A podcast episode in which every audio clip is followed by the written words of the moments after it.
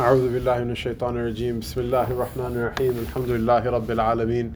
وصلى الله تبارك وتعالى وسلم على سيدنا محمد سيدنا وسندنا وحبيبنا وشفيعنا ومولانا صلى الله عليه وعلى آله وأصحابه وأزواجه وذرياته وأهل بيته ومن تبعهم بإحسان إلى يوم الدين وبعد.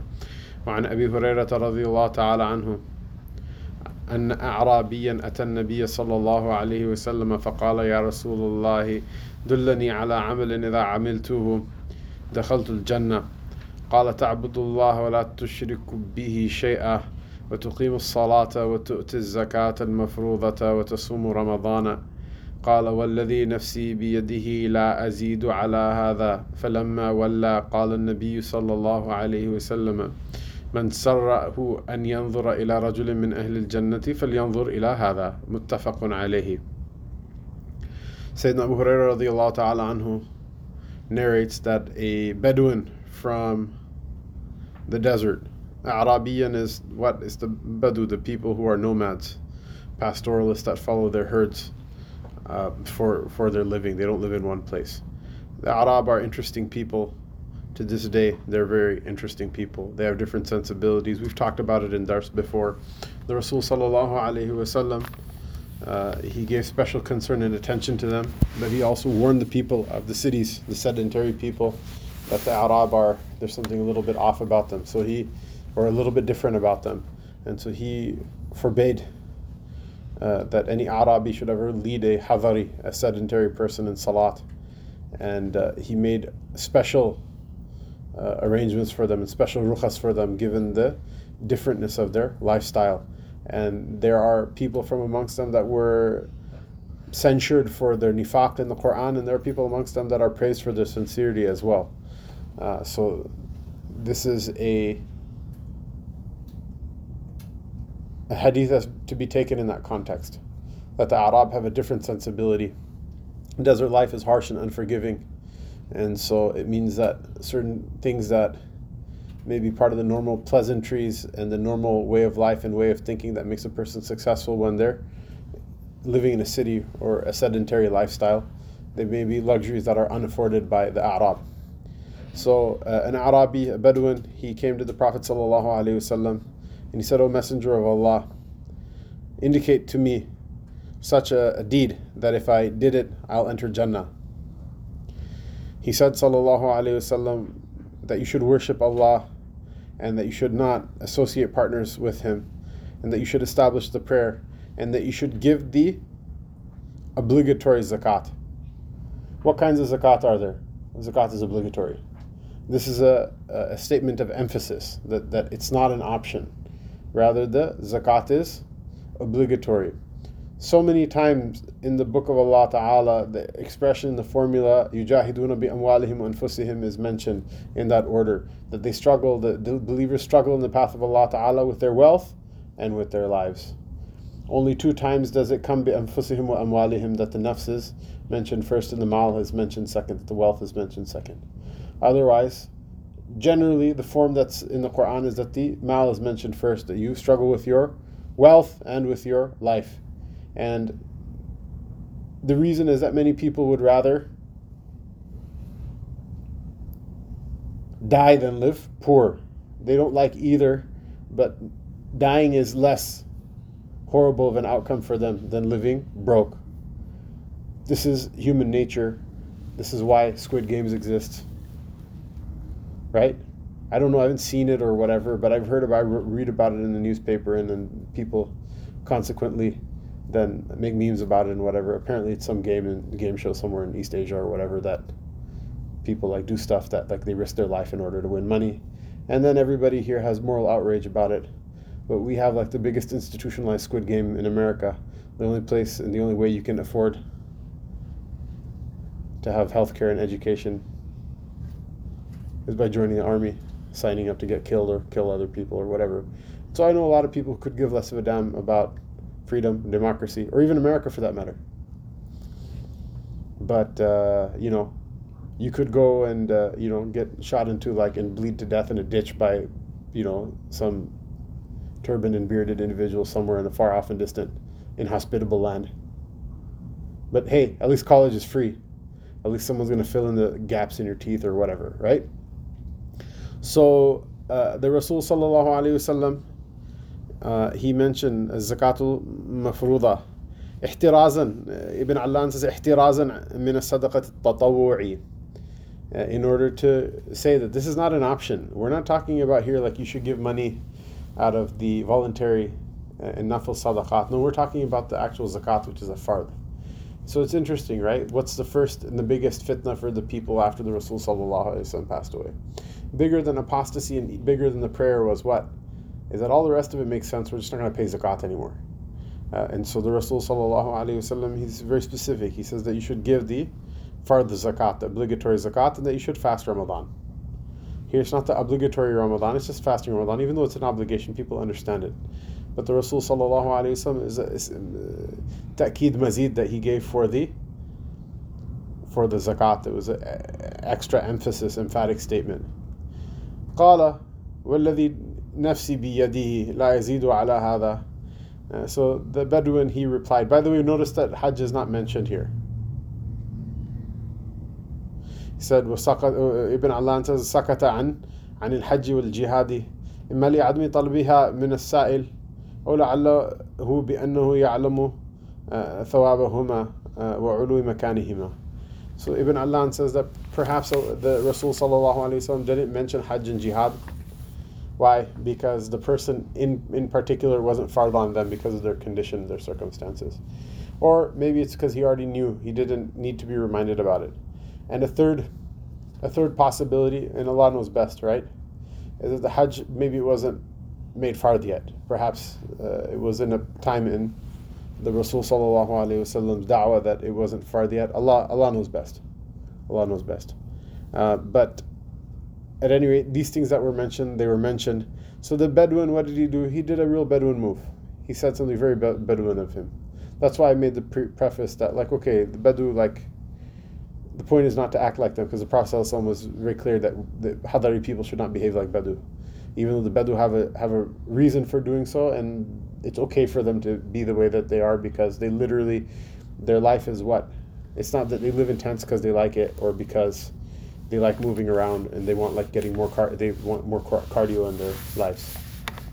You burn more calories when walking or whatever. What is it? It's that you survive on your herds, right? Your herds give you meat. Your herds give you milk, without which you'll die. Your herds give you hair by which you can make your clothing and by which you can make your tents. They give you skins and hides that you can trade when you need money to buy certain things from, from sedentary people. Your herds are your entire life.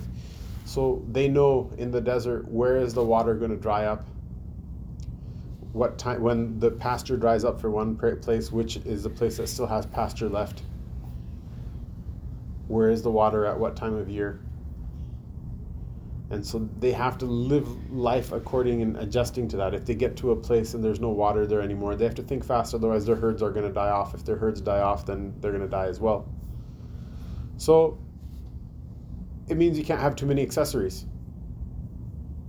How many uh, starbucks mugs are you going to be able to collect if that's the way you live your life how many you know jackets are you going to be able to have if that's the way you live your life whatever you can carry you take with you the rest of it has to be discarded because you cannot live that life it's a life with no extras it means that if you choose something to take with you in that life it's really really important and that's the point of the hadith so he says wallahi la azidu ala hada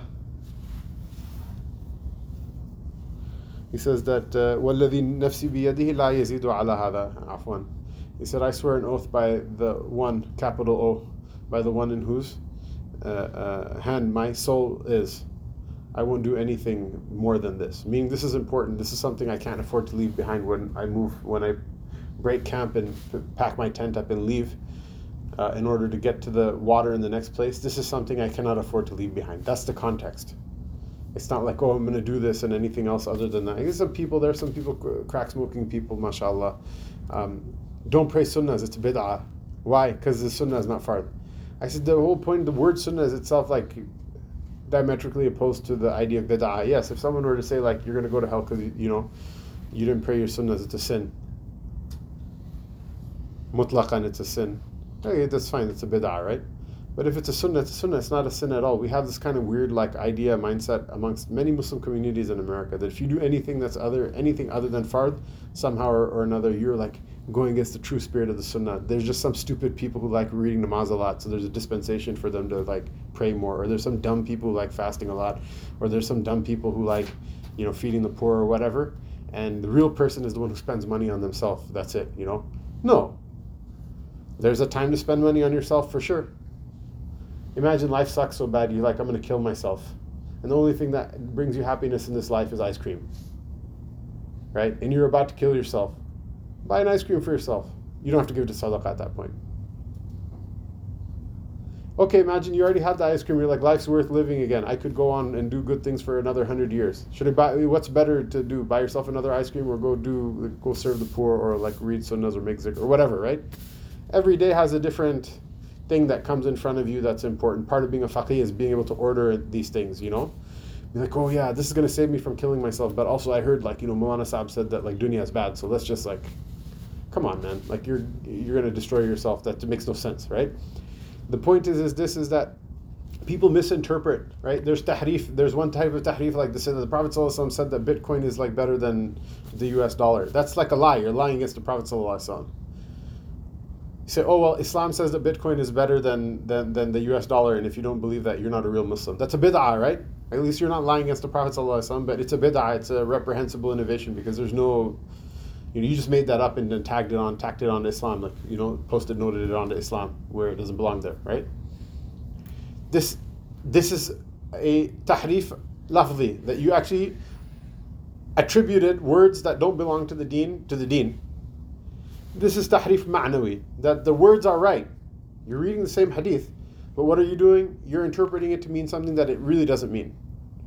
So, وَالَّذِي نَفْسِ بِيَدِهِ لَا أَزِيدُ عَلَى هَذَا is what? The point of it is what? A Bedouin doesn't take with him anything other than that which is the most important. This is a Bedouin. Therefore, him taking it and him saying this is a sign that it's what? The most important. That's what you're supposed to understand from it.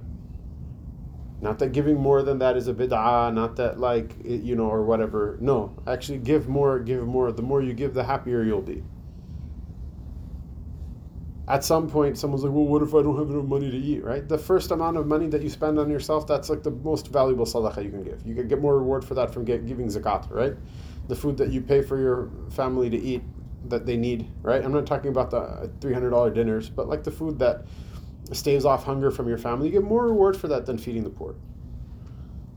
The housing that you put your children in, you know, you get more reward for that than you do for, for housing the poor.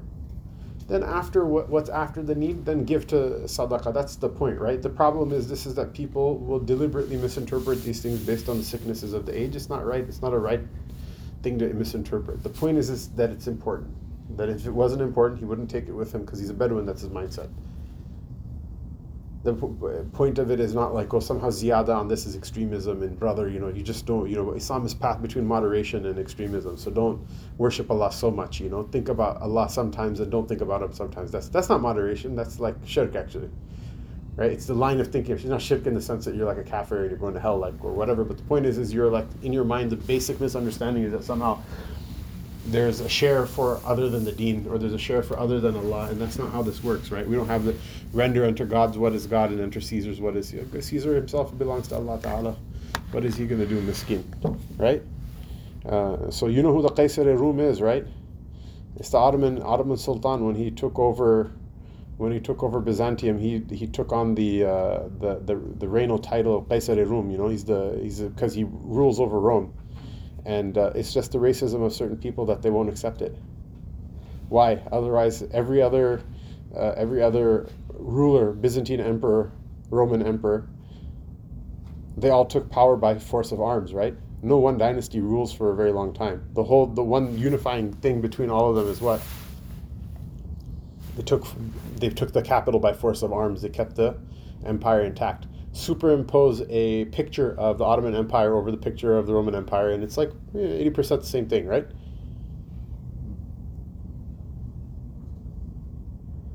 So he's the Qaisar Rum. and he's also the he's also the one who realized that all of it belongs to God. This is from the Ajaz that burns the kuffar to understand that That they themselves, they say, render unto God what is unto Caesar what is Caesar's, and what's God's unto God's. Alhamdulillah, mashallah. The Ahlullah, they took Caesar's throne and they said, All of this, Ya Allah, this is for you as well. Did I do good? Do you accept my sacrifice? So what does the other brother, you know, one تقبل تقبل من أحدهما ولم يتقبل من الآخر قال إنما يتقبل الله من المتقين. What's the sign in that? Right? قال لأقتلنك قال إنما يتقبل الله من المتقين. Right? The brother is jealous that that, that his that his brother's sacrifice was better than his. And instead of being happy, what did he say? I'm going to kill you for this right? So that's the same. That's the same sentiment that's still there to this day, except for the person of ikhlas. They, they'll they'll understand, but you know, whatever. Alhamdulillah, Allah Taala made this life a test for people in different ways. May Allah Taala go easy on us in our test. وعن سيدنا جرير بن عبد الله قال بايعت النبي صلى الله عليه وسلم على إقام الصلاة وإيتاء الزكاة والنصح لكل مسلم متفق عليه Jarir ibn Abdullah radiallahu ta'ala anhu, uh, he said that I my bay'ah, my oath of allegiance that I took with the Messenger of Allah sallallahu alaihi wasallam was that I would establish the prayer and I would give zakat uh, and that I would be sincere to every Muslim. Alhamdulillah, mashallah, how simple is that, right? Uh, Hafiz ibn Abdul Barr, uh, rahimahullah tabarak wa ta'ala, Hafiz al Mashriq, he said, Man talab al ilma lillahi faqalilun yakfihi. ومن طلب العلم للناس فحوائج الناس كثيرة something like that he said whoever seeks knowledge for the sake of Allah ta'ala a little bit of knowledge is enough for him. Like the, he'll figure out a whole bunch of stuff with just through a little bit of knowledge. And a person who like seeks knowledge to answer other people's questions then people have a lot of questions. For those of you who are like unfortunate enough to like be annoyed with my answers on uh, on the Telegram group, you know, people ask weird questions and then they'll like repeat the question and they don't understand. Like I've been looking at books for like days for at this and like calling people and like my shaykh don't answer my calls and I'm looking in the wrong. And it's wonderful. Sometimes when you look for an answer, you have no idea where to find it. You learn like 20 million things like along the way too. It's like really wonderful. It's beautiful. And then when people are like, "Oh, bump," and I'm like, "No, dude, that's not how it works." That's, and then I think like, you know, why do I even bother answer questions at all, at all? I should just like piece out of the system and just read books, you know, which is what the actual ulama do, you know. Anyhow, whatever. But look at how much action there is in this. To establish the prayer. Have we established the prayer? The dude who's arguing with you and with me for that matter on the internet, have we established the prayer? Neither has that person nor have I. I mean, I pray five times a day, alhamdulillah, mashallah. And by Allah's fadls, you know,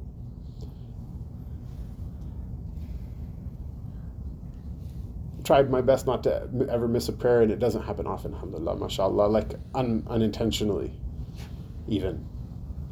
But establish iqam salat means what? That we should be praying in the masjid five times a day.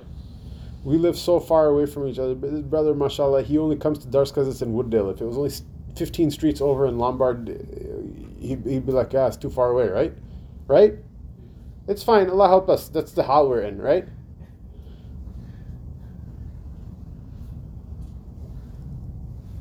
I'm like, I'm not, I'm not any better. Do you see me? Do you see me there in the Saf and Fajr? Like maybe I can pretend in front of you that I'm going to the other masjid, the guy in the other masjid. It's far away. It's not like as a fiqh, in a fiqh sense, I'm not, it's not that emphasized because the masajid are so far away from our houses. Even though, alhamdulillah, mashallah, I live closer to more masajid now than I ever have in my life in North America at any rate. I used to drive to Canada to go to Jummah from Washington State when I was in high school. I never imagined, look how close I'll be to the masjid. But still, like, you're still like, you're like six miles away from the masjid. It's still like, it's not practical to go five times a day, nor does the sharia oblige you to do so, right? The 40 houses in every direction of the masjid right? Those people, if they pray at home, they should they should not be surprised Yom Qiyamah if their prayers don't count or if they like have zero thawab in them, even if they're valid in a fiqhi sense, right? But we, we still live so far away from the masajid, right? So a person's like, well, do you know that? Okay, then do it. Then you can argue about like how much of a deviant and baby killer and you know like uh, uh, whatever uh, LGBTQ promoter I am on the internet afterward or whatever other weird things people say about me, you know. And they say weird. Some of them may even be true. Right? Whatever it is, like you can do that afterward, right? These things are not true, of course, but uh, the things that people imagine to be true, let them say that afterward. Salat. What's the second one? Ita zakat. To give to give the uh, zakat, which again uh, I'm going to skip the next hadith because it's pretty action packed, and we're going to go to the, the. But it's a very long hadith. I don't know if we'll be able to finish it. I want to have like an, an hour just on that hadith itself. But uh, we'll talk about like the shenanigans that happened with zakat in this country a little bit. Why this is not the thing to mess with. Um, um, but you know, it's something people are. And one likulli muslimin, and to be sincere to every Muslim. The nasiha for a Muslim is what it's described by is described by the companions radiallahu anhum that there used to be a time that we made ithar that we pre- we preferred our brothers over ourselves. We what? We preferred our brothers over ourselves. Then after the Rasul sallallahu alaihi wasallam passed, then there was a time that we treated others like we wanted to be treated. Which is a downgrade, right? And now a time has come where people loan money out to each other. Meaning what? I see my, my own haqq and my things, and I might like help somebody, but as long as it's in my interest. If it goes against my interest at all, at all, I'm done. I'm out. That's a problem. There was a time when a woman threw a message in a bottle into the sea. And from amongst the Banu Umayyah, who's hated by everybody, and partially for good reason, partially, not entirely, but partially for good reason. And from amongst Banu Umayyah's most hated figures. Hajjaj bin Yusuf, the only person who gives him a run for his money in terms of being hated is Yazid, right? And like you have to admit, he pulled defeat out of the jaws of victory, like in a really weird way. Hajjaj's pretty bad. He's like the homicidal maniac of Islamic history. You know, he's not like a loved figure by anybody who himself isn't like needs like a brain check, right? even Hajjaj, who's like, a, by all measures, like a scumbag. I remember one time I meant there's a hadith, there's a story about Hajjaj. You know, he's dying, his mother's weeping, and he's like, "Why are you weeping?" She's like, "Cause you're going to hell." and, he, and he goes, "This is his old mother, right?" And he's like, he, he's like, he's like, "Well, if it was up to you, would you put me in Jannah?" She's like, "Of course, you're my son." And he said, Well, Allah has more mercy than me. And I thought, I was touched. This, look at the ma'rifah of Hajjaj bin Yusuf, subhanAllah. Maybe Allah will forgive him because of that, right? And my sheikh's like, Nah, he's, not, he's going to hell. and, and, I'm like, How could you say, like, you're super pious, or, like, whatever? I'm like, How would you say that? He killed the Sahaba. You're not, you don't do that. And, like, I skate by. There's, like, nothing worse than that you're going to do. You know what I mean? We don't call him a kafir. That's basically it. And it's the shield, the shield of the Sharia that prevents that. Otherwise, like, oh my good lord, if there was a man that you could make takfir of, you know? He assassinated Sayyidina Abdullah bin Umar anhu in Hajj. It's kind of scumbag move, right? Anhu, right? Why? Because he was jelly that, that Abdul Malik made him the Emir of Hajj that year instead of him. Right? It's like the whole thing is like really just bizarre and disgusting, right? Even that Hajjaj, complete scumbag. Complete scumbag. I know somebody's going to be like, oh shit, you shouldn't talk about him. Like, he's a scumbag. I made my choice, inshallah, I stand by it. Even that Hajjaj, this idea of what والنصح لكل والنصح لكل Muslim he got a message in a bottle from this woman who cried for, for help because her honor was violated on the way to Hajj and he sent Muhammad bin Qasim Thaqafi after him why because they understood that your love and your sincerity for the other Muslims that is what your deen is at the end of the day and I, you know to give credit to Hajjaj he was a person of some knowledge or some, I should say, information. Even though we'll say that it didn't yield a, a productive result, but it's not like the guy was a complete like ignorant person. He used to teach maktab to the kids, meaning he understood, he knew the, whether he understood or not, he understood parts of the Quran and he knew the Quran at any rate inside out. And his speeches, if you listen to them, his Arabic was good. It's not that he didn't understand Arabic. My theory with regards to him is that he considered the unity of the Muslims, political unity of the Muslims, to be uh, itself like a, a, a, a ma'lum min ad-dini bid-darura that anybody who rebels against the state is more or less a kafir or should be treated like one and that's why he basically killed people for rebelling against the state which is very wrong and it led him to do very wrong things. But at the same time it's not like he was unconcerned with the supremacy of Islam or with the ummah of the Prophet sallallahu alaihi wasallam albeit in an extremely extremely extremely dysfunctional way a highly dysfunctional way for which reason it seems very clear that he deserves like a really, really, really solid beatdown. The Kitab and Sunnah level beatdown. You know, no bid'ah, like completely by the book level beatdown on the other side. But at any rate, it was dysfunctional, but at least he had this much understanding. And so, uh, this nush likulli Muslim, we are so quick to rip one another down. We're so quick to trash one another. And we're so quick to be like the worst than any of those things is what? Like, be happy, shamata, right? Uh, what do you call it in English, Schadenfreude or whatever, right? That you become happy at the pain and misery of another Muslim in a way you don't become happy. Like, forget about people of other religions. You don't even become that. You you'll cry when you see something happen to a dog, but if you see somebody happen to the other qawm that you don't like, it's like Egypt versus Algeria in a like a soccer game or whatever, and then like they'll be like, oh, I, you know, they get like uh, joy out of seeing the like people getting killed and like rioting and like getting harmed. It's like, yo, dude, it's just it's a game. It's not something wrong has happened. It should be very clear something wrong has happened in the middle, but nah. All sorts of sectarian, like different sectarian divides and things like that. If they're Muslims, they're Muslims. Alhamdulillah, masha. If they're not, then say, okay, I don't believe these people are Muslims or whatever. If you have your proof, then good for you. If you don't, be careful because uh, not, you know, uh, not having love for them, you're already Imagine such a muhtasar advice, right? Establishing the prayer, giving the zakat, and what?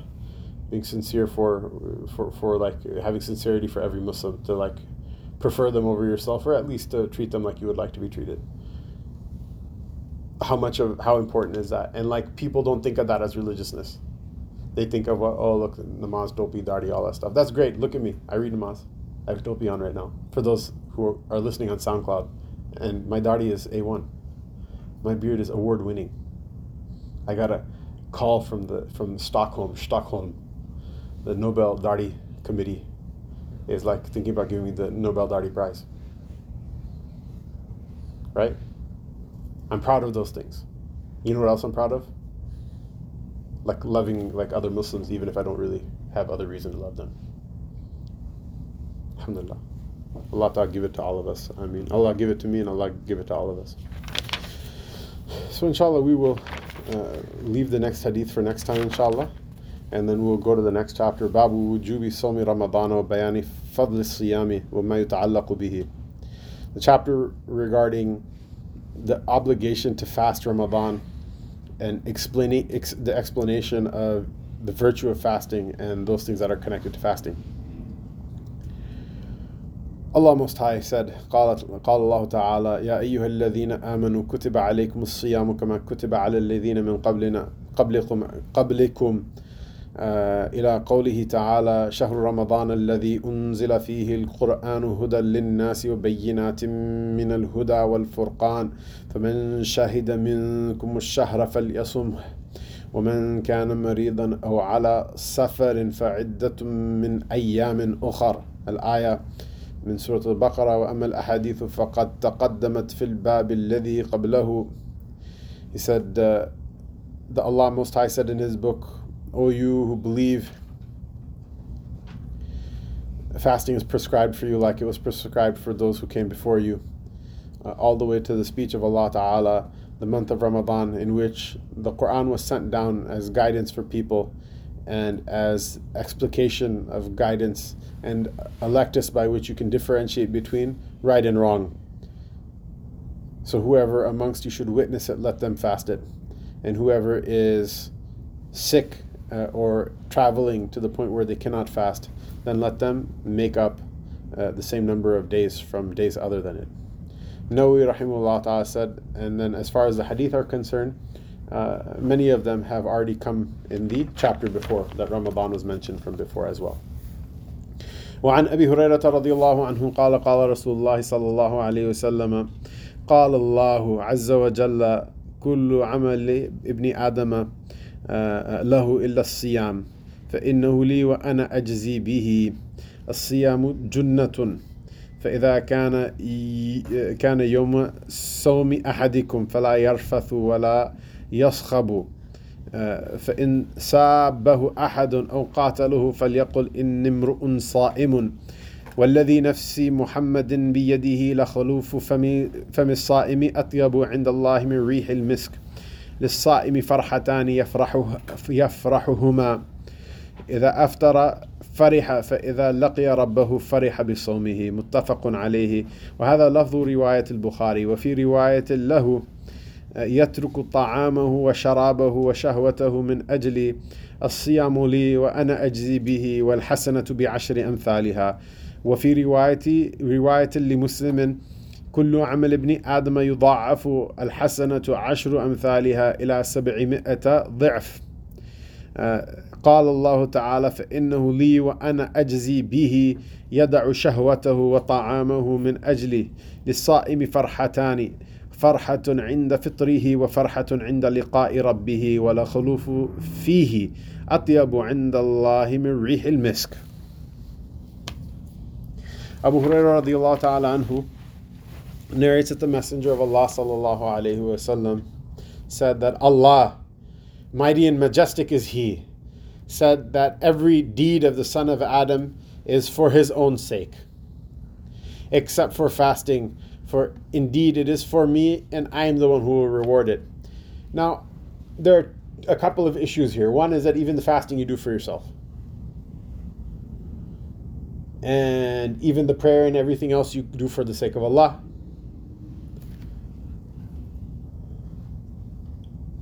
What does that mean? That means the fasting you do for yourself because you know you'll get punished if you don't do it. And every other deed you do for the sake of Allah as well. Right? There's a, a, a sunnah narrated that the person who reads Surah Al-Waqi'ah every day, Allah Ta'ala will fulfill for them their risk, not leave them leave them short of risk of provision. So someone said, well, what if someone just reads Surah Al-Waqi'ah for the sake of the risk? Okay, but you do it in iman you know, with Allah Ta'ala. Otherwise, if you didn't have any any iman in Allah, you didn't believe the Messenger of Allah Sallallahu Alaihi Wasallam, then what would you have done? You would have gone out there and like, I was gonna say invest in Bitcoin, but you're not gonna make any money anymore doing that. I'm talking about like you, you do go out there and like do some work in order to make some money, right? Bitcoin, right? So uh, that's what you would have done, right? So you do it for the sake of Allah because you believe Allah and His Messenger, sallallahu alaihi wasallam, right? So what is the meaning here of Allah Taala saying that fasomu liwa ana ajzibihi? Wallahu alam, but one of the one of the wujuh, one of the angles that a person should think about when they think about this hadith is how proud Allah Ta'ala is of fasting, that it's a nisbah to sharaf. That Allah honors it from amongst all the deeds that a person can do. Just like every house belongs to Allah, but the Kaaba is the house of Allah. Your house belongs to Allah. Your house belongs to Allah. Your house belongs. Everyone's house. My house belongs to Allah. Our houses all belong to Allah Taala, but they're not the Kaaba, are they? Allah Ta'ala has a, has a special love and honor that He's bestowed upon the Kaaba that He didn't put on your house, He didn't put on my house. So, just like that, from amongst the deeds, this hadith indicates that there is some special connection between what? Between fasting and between the Rabb Tabarak wa Ta'ala and that's why it seems that every sharia that came before us, fasting was prescribed in them as well, as is indicated by the ayah kutiba alaykum as-siyamu kama kutiba ala alladhina min qablikum that fasting was prescribed for you as it was prescribed for those who came before you because it's a really good thing. Allah loves it a lot. Allah Ta'ala loves it a lot. Like even more than He loves other things from His slave. Ghazali rahimahullah ta'ala says that that this can also be read فَالصُّومُ ana ujzabihi. That the fasting a person does for my sake, and I'm the reward for it. And the reason for that will be uh, clear in, in, in a couple of words. The Rasul sallallahu continues, he says that fasting is a shield.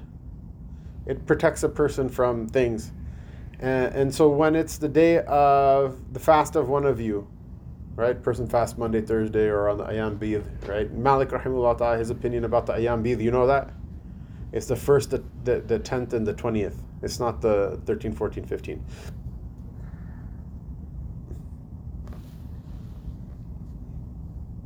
Whoever like knows hadith more than Imam Malik can go get up and you know argue with him or whatever. Um, so when it's the day for one of you to fast, uh, Let a person not engage in indecency and let them not go around screaming. Like don't like lose your anger to the point of screaming. Uh, and if somebody cusses you out, dogs you out, or starts to fight with you, then let such a person say, "I'm look, I'm a I'm a person who right now who's fasting. Like I'm not I'm not going to engage with you on this. You don't even have to say it like verbally. You can just say it through your actions as well. Uh, that I'm fasting. I don't. You don't have to be. I don't. I'm fasting. Psh, put your hand up. That's just probably going to escalate the fight, right? But you can you can say it through uh, uh, through other means as well. And just remember that you're fasting. Just tap out. Don't don't don't engage with it. Uh, for I swear an oath by he in whose uh, hand is Muhammad sallallahu alaihi wasallam, meaning by Allah Taala, that indeed the bad odor from the mouth of the one who's fasting it's actually called halitosis. It happens. You get bad breath from like not eating for too long. That the bad breath from the mouth of the one who's fasting is more fragrant and pleasant with Allah Ta'ala than the uh, fragrance of musk. And the person who's fasting, that person will have two joys. One uh, uh, joy when he opens his fast, when the fast is over, because there's a joy in being able to eat again. And uh, one joy when he meets his uh, uh, Lord and is happy that he fasted for the, the sake of the Lord. And this is the uh, the wording of one of the narrations of Bukhari. In another narration of Bukhari, uh, he says that Allah Ta'ala marvels at the one fasting and he says about him that he leaves his food and his drink and his desires for my sake. He said that that this fasting is for me and I will uh, I will reward it, and that a good deed is rewarded ten times its worth. And in the narration or in a narration of Muslim, he said that every deed of the son of Adam is multiplied. Every good deed is multiplied by a factor of 10 all the way to 700. Uh, and Allah Most High says, uh, Indeed, it is for me, and I'm the one who uh, rewards it uh, and I am the one who is the reward for it. Meaning, what the indication is that uh, the indication is that what in the first narration that we mentioned that uh, um, Allah Allah Ta'ala it's narrated this is amal ibn Adam Adam Allahu illa siyamu fa innahu li wa ana ajzi uh, that there's something special about this about this deed about this fast that will then break the qanun of somewhere between a ten, multiple of 10 and, and a multiple of 700 in terms of reward. And this is actually something Imam Ghazali mentions that there's some indication that the person who fasts correctly, that they can break that, they can break that, that normal set of parameters for the multiplication of reward with fasting uh, as is indicated by this hadith, and he also brings a dalil from the Quran as well.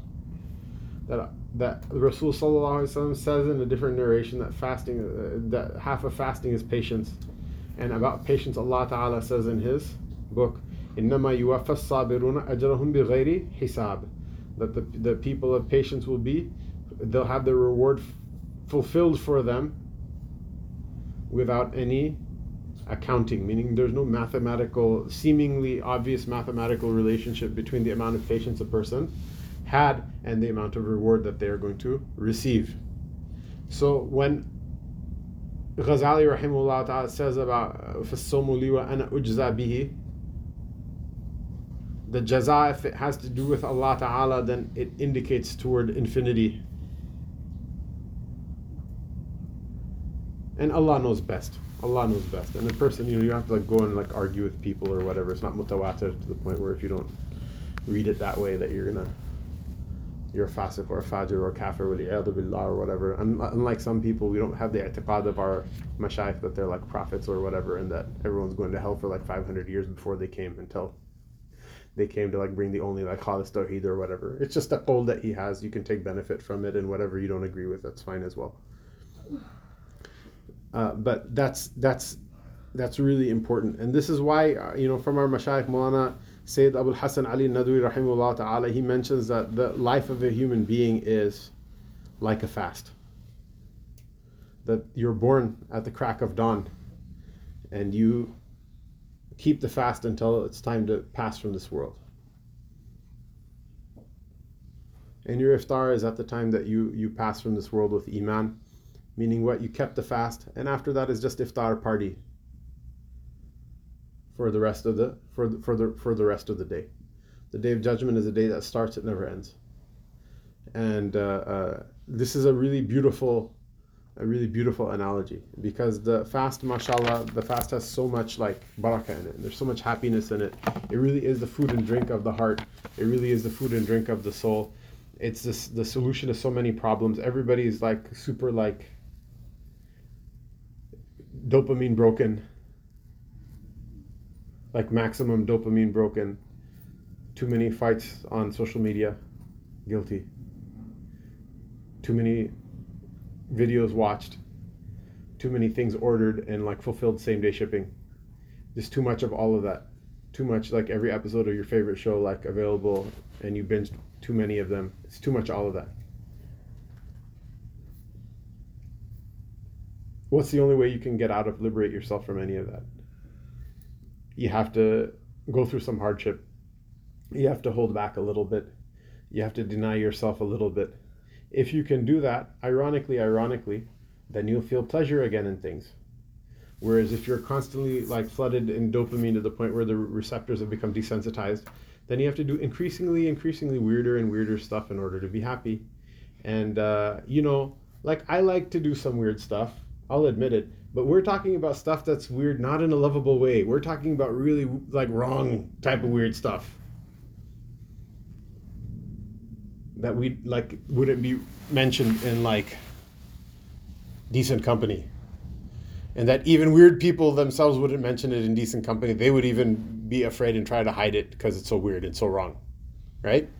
And so, what's Islam? Islam is wonderful, right? Because I get all the time, I get like these like cute messages from people. Sheikh, you know, like I can't say to you on the list because it's kind of embarrassing. It's personal. Okay, fine. What is it, man?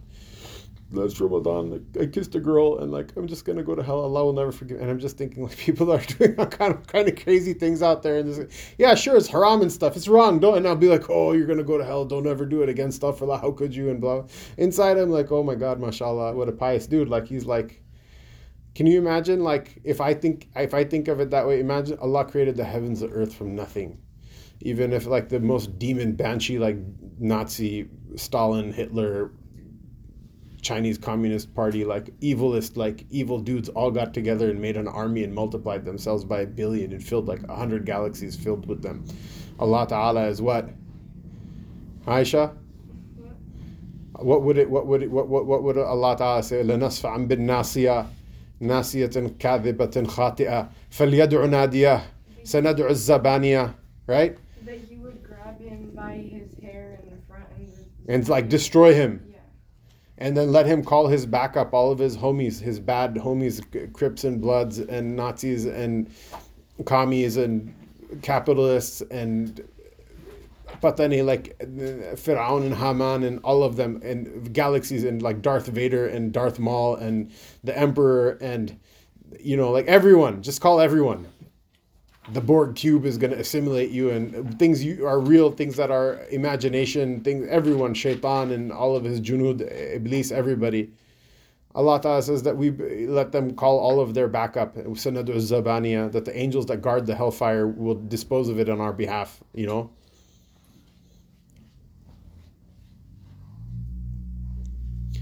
Uh, so, yeah, man.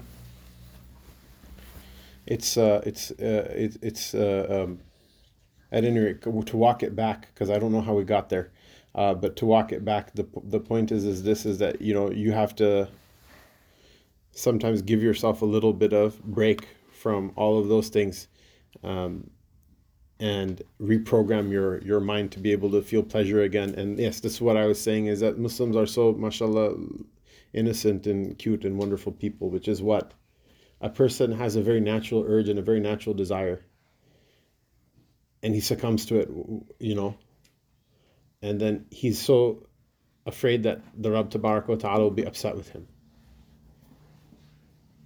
it's a sin even if this entire demon army of the hellfire or whatever came came against Allah, I wouldn't bother him. So if a person like whatever, it's wrong. It's still haram. Okay, don't like. I'm not saying it's okay, right? But if somebody like you know, like I don't know, did something like that, kissed a girl or ate something during his uh, rosa or like I don't know, like uh, a hundred things that wrong that a person could do that are still wrong, right? But then they feel like then they feel like, oh my God, like I really screwed up. Obviously, from a logical point of view, you didn't do anything that's going to harm Allah or harm Islam for that matter, right?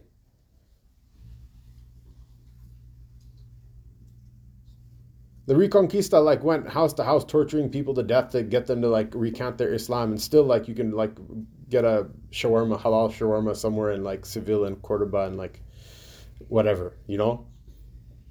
One day watch. Stop people stop visiting spain. They'll be like please come and pray, pray Juma over here right? You know they're not going to win.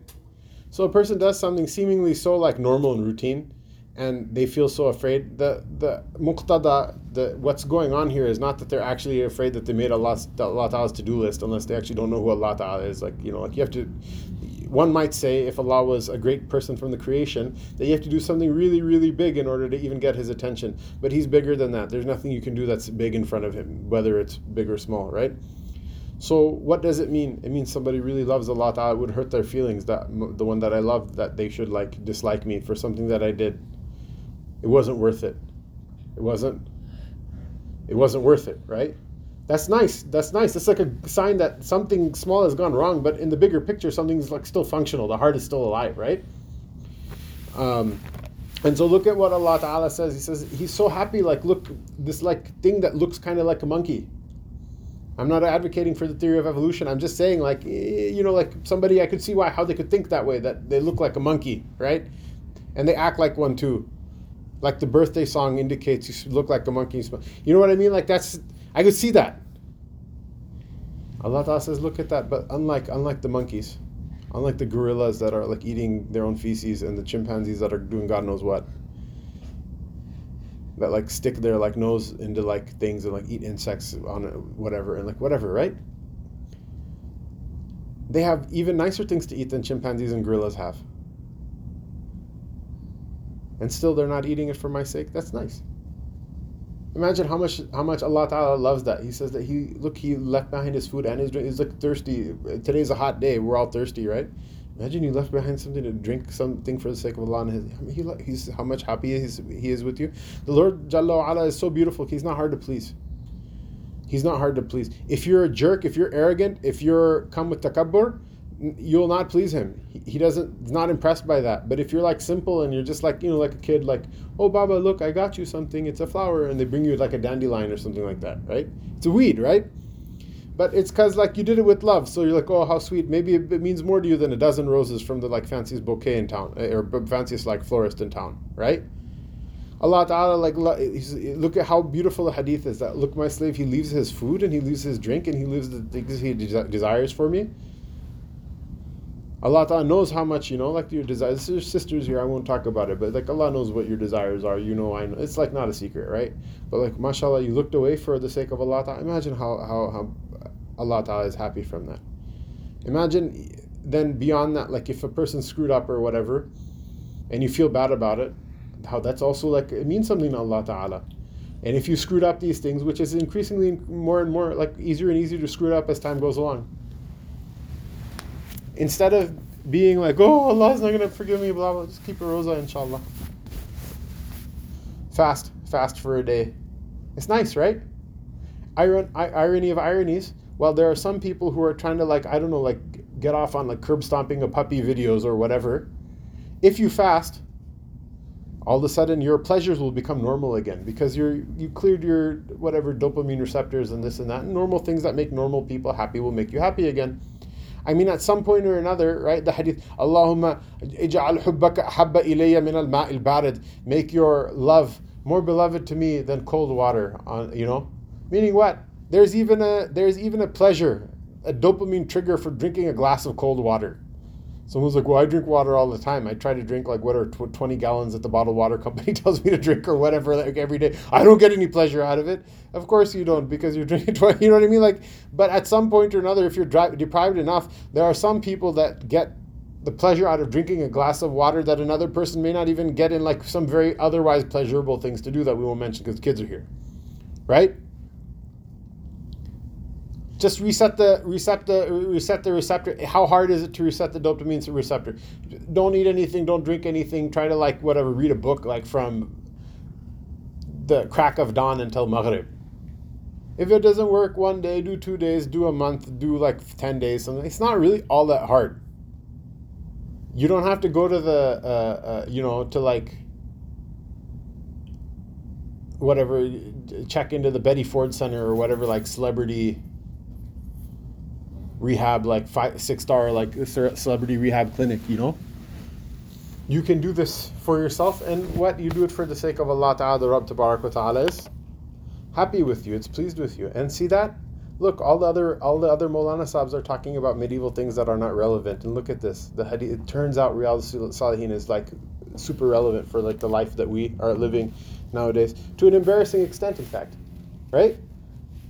Inshallah. وعنه رضي الله عنه أن رسول الله صلى الله عليه وسلم قال من؟ أنفق زوجين في سبيل الله. نودي من؟ أبواب الجنة.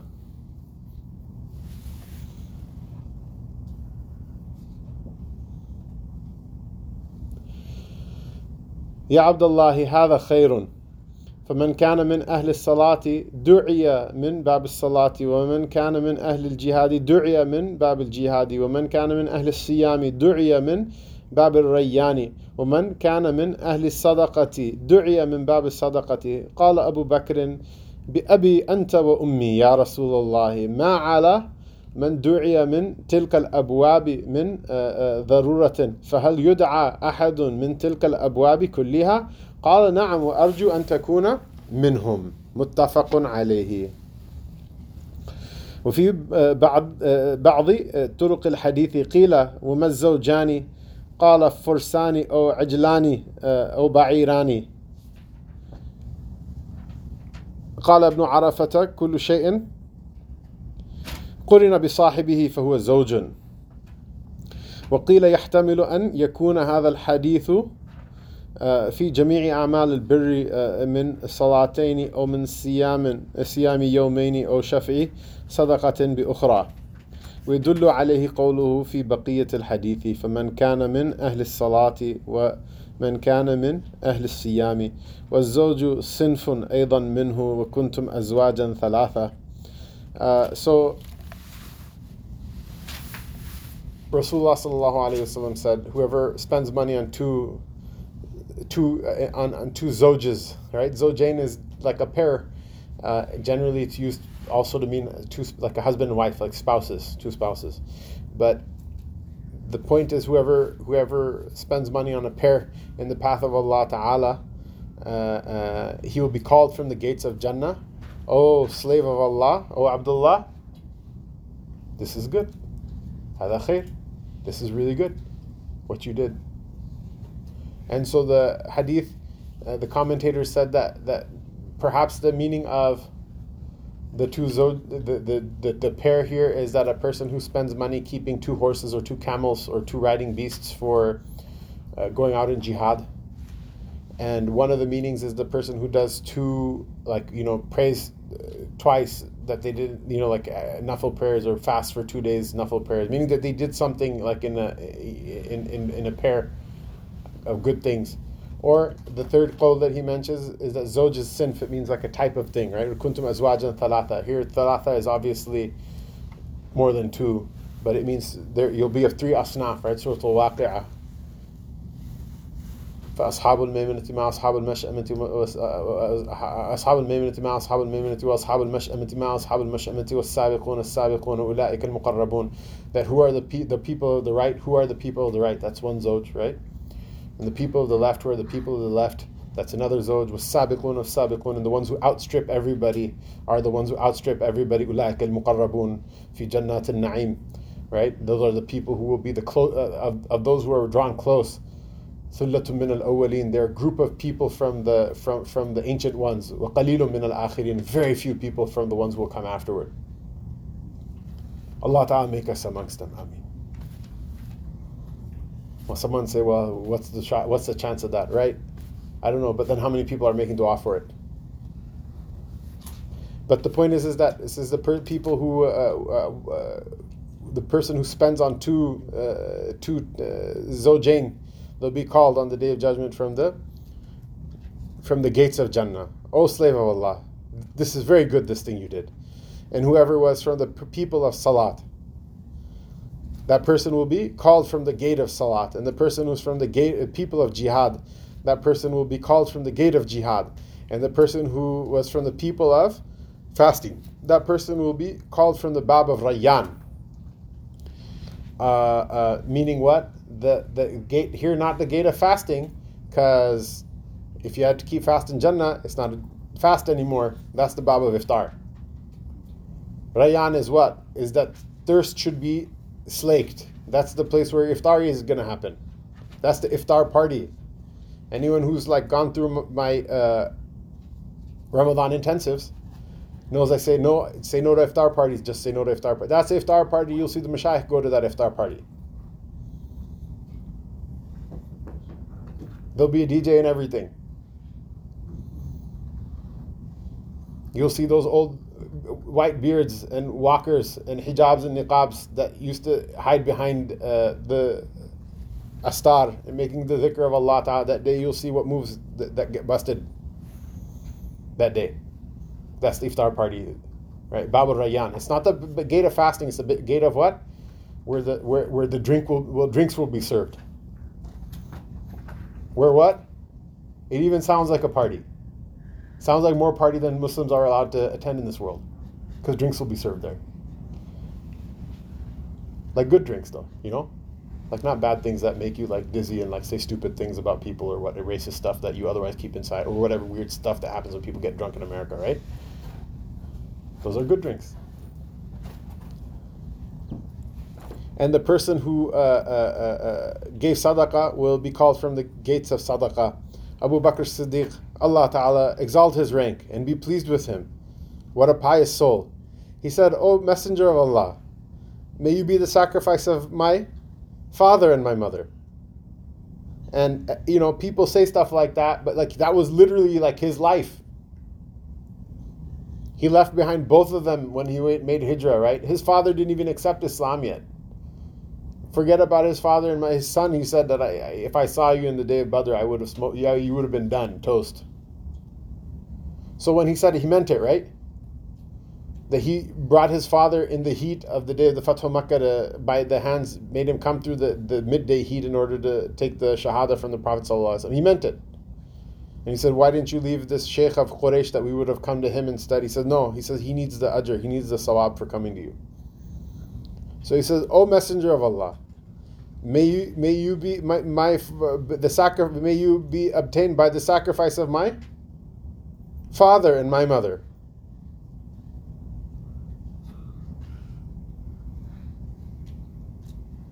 Will a person be called uh, uh, from? Will any there be anyone who will be called from all of the gates of that, all of those gates of Jannah? And the Messenger of Allah sallallahu alaihi wasallam said, yes. And uh, I hope that you're one of them. Obviously, the raja of the Prophet ﷺ is not rejected by Allah subhanahu wa ta'ala. وصلى الله تعالى على رسوله سيدنا محمد وعلى آله وصحبه أجمعين. السلام عليكم ورحمة الله وبركاته.